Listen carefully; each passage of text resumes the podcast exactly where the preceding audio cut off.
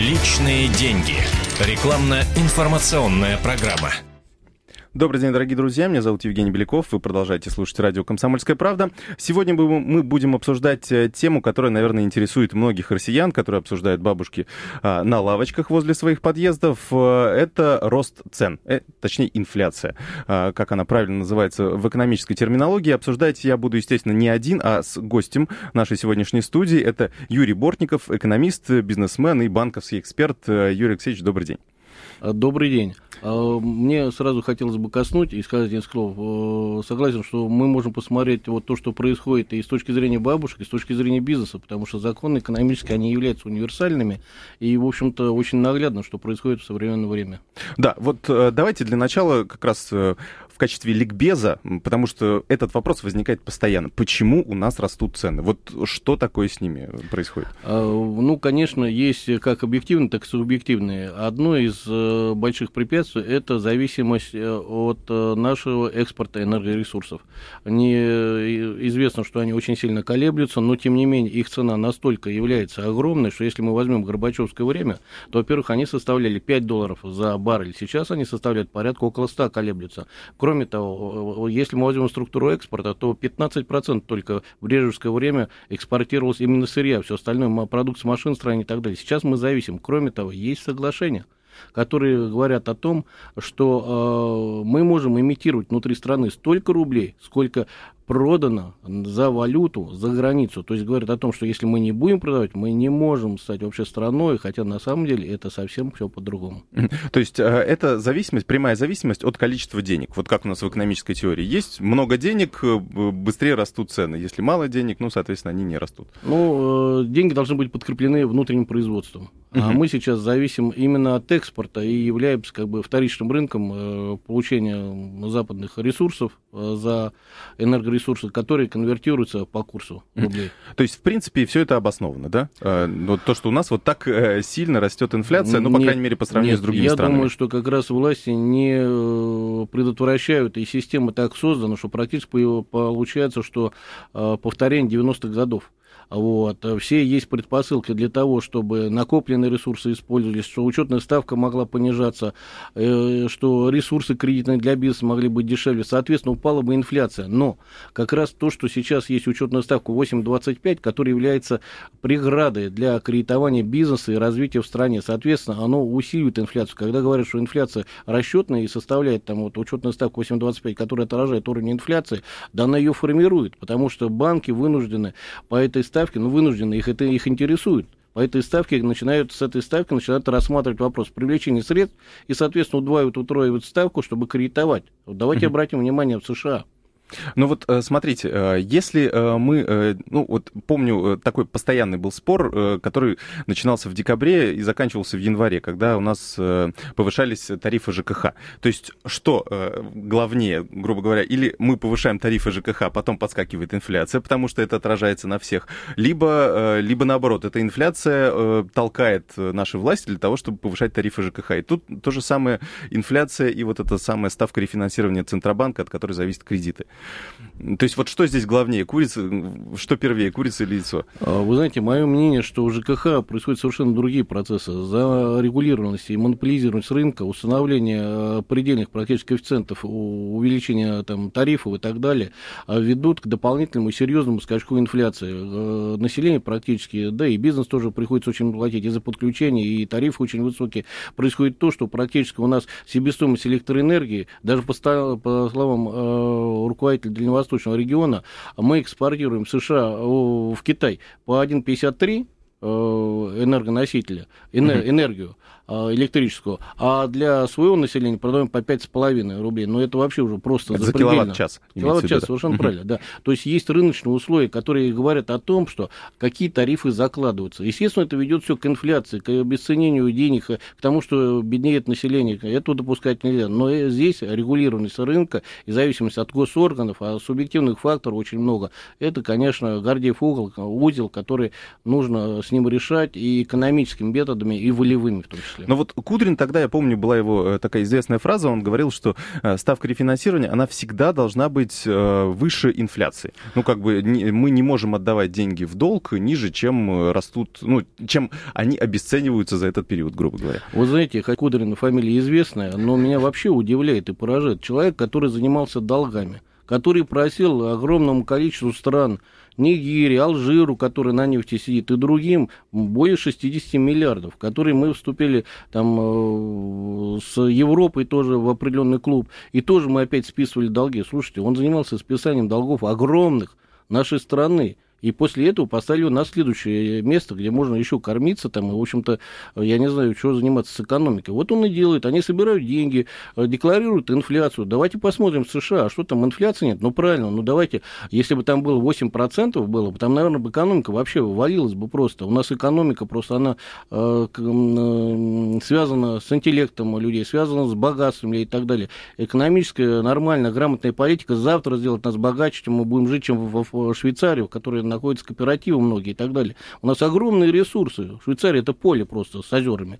Вот и так далее. А и в США учетная ставка 0,25 позволяет не держать оставки в банках, не а их вкладывать в бизнес. А у нас они практически цементируются. Банки являются второго уровня, которые консолидируют свои на счетах эти деньги в триллионах, которые эти деньги использует Центральный банк, мы еще не знаем, залазит он туда или нет, который конвертирует, отправляет в США эту валюту. Слушай, ну это вообще поразительная вещь. Вообще, как экономика работает? Где деньги? То есть, получается, э, ставка рефинансирования у них 0,25, но при этом э, инфляция, наверное, порядка 2 или э, Совершенно правильно. Вот да? ипотечный кредит у них по 3,75, под бизнес могут быть до 5 там, и так далее, в зависимости от программ развития, социальной поддержки там, и так далее, развитие бизнеса. У них ставки, налоги являются в десятки раз выше. И самое главное, что там экономия по налоги платится по расходам. То есть, когда человек есть, уплата кредита, уплата там, процентов там, э, на содержание бизнеса, другие. После этого домохозяйство платят налоги. Слушайте, у нас платят с дохода. Слушайте, они налогооблагаемые, после этого еще с дохода платится. У нас налогообложение практически идет по несколько раз, 4-6 раз может составлять mm-hmm. по некоторым позициям. Ну, у нас э, сейчас э, какая, ну, давайте разберем две таких разные позиции. Э, то есть понятно, что от инфляции и от ставки рефинансирования, соответственно, зависит, э, э зависят ставки по кредитам, которые получают как бизнес, так и э, граждане. Ну, мы о, о, о том, э, поскольку получают граждане, мы так, в принципе, знаем, а вот бизнес поскольку получает, потому что это все-таки такой макроэкономический Э, макроэкономически очень важный фактор. Да, вы знаете, не так давно было совещание, это очень актуальная тема. Вот недавно совещание было у Путина, и вообще были э, озвучены цифры, которые вообще просто вызывают шок на самом деле. То есть в экономике порядка, мы знаем, что собрано где-то порядка 15 триллионов, да, только от физических лиц, которые банками. Значит, выдано порядка 5 триллионов, то есть 10, 10 триллионов банки используют на свои программы, в том числе их же акционеры размещают эти деньги на счетах своих банков, получают по 10%, который является сверхприбылью, маржинальной, какой угодно. Э, например, X5 тоже является и другие торговые компании, сети, являются 3% уровня рентабельности.